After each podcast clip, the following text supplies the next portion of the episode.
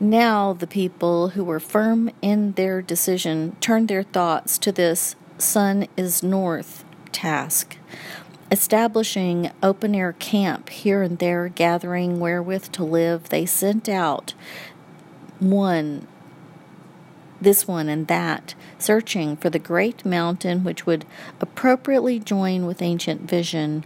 Even as the days came and went, bringing increasing thoughts of yet another great cold, some returned with tellings of a great mountain which stood over a gorge so deep that none at all might cross it, nor had any yet found a way north or south along its edge which led to an easier passage. Now, someone said this great mountain sounds to be the one which may appropriately mark the arrival of ancient vision. And is the gorge beyond any more dismaying in its depth than Walk by Waters was in its breadth?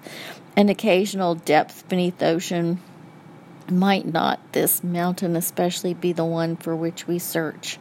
And all said, It must be seen, both the nature of the mountain itself and also of the gorge beneath.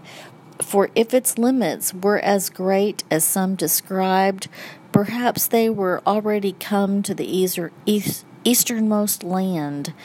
And yet, someone said, somewhere at last, even the greatest river meets ocean, and might not that joining be found? Perhaps the people who walk by waters may choose to walk them again. And all laughed at the image in their mind of walking the waters of a great river, spilling all its thunderous turbulence into an equally thundering ocean. Perhaps instead we may choose to walk an airborne pathway, some third one suggested, but this at least let the people see each one this great mountain.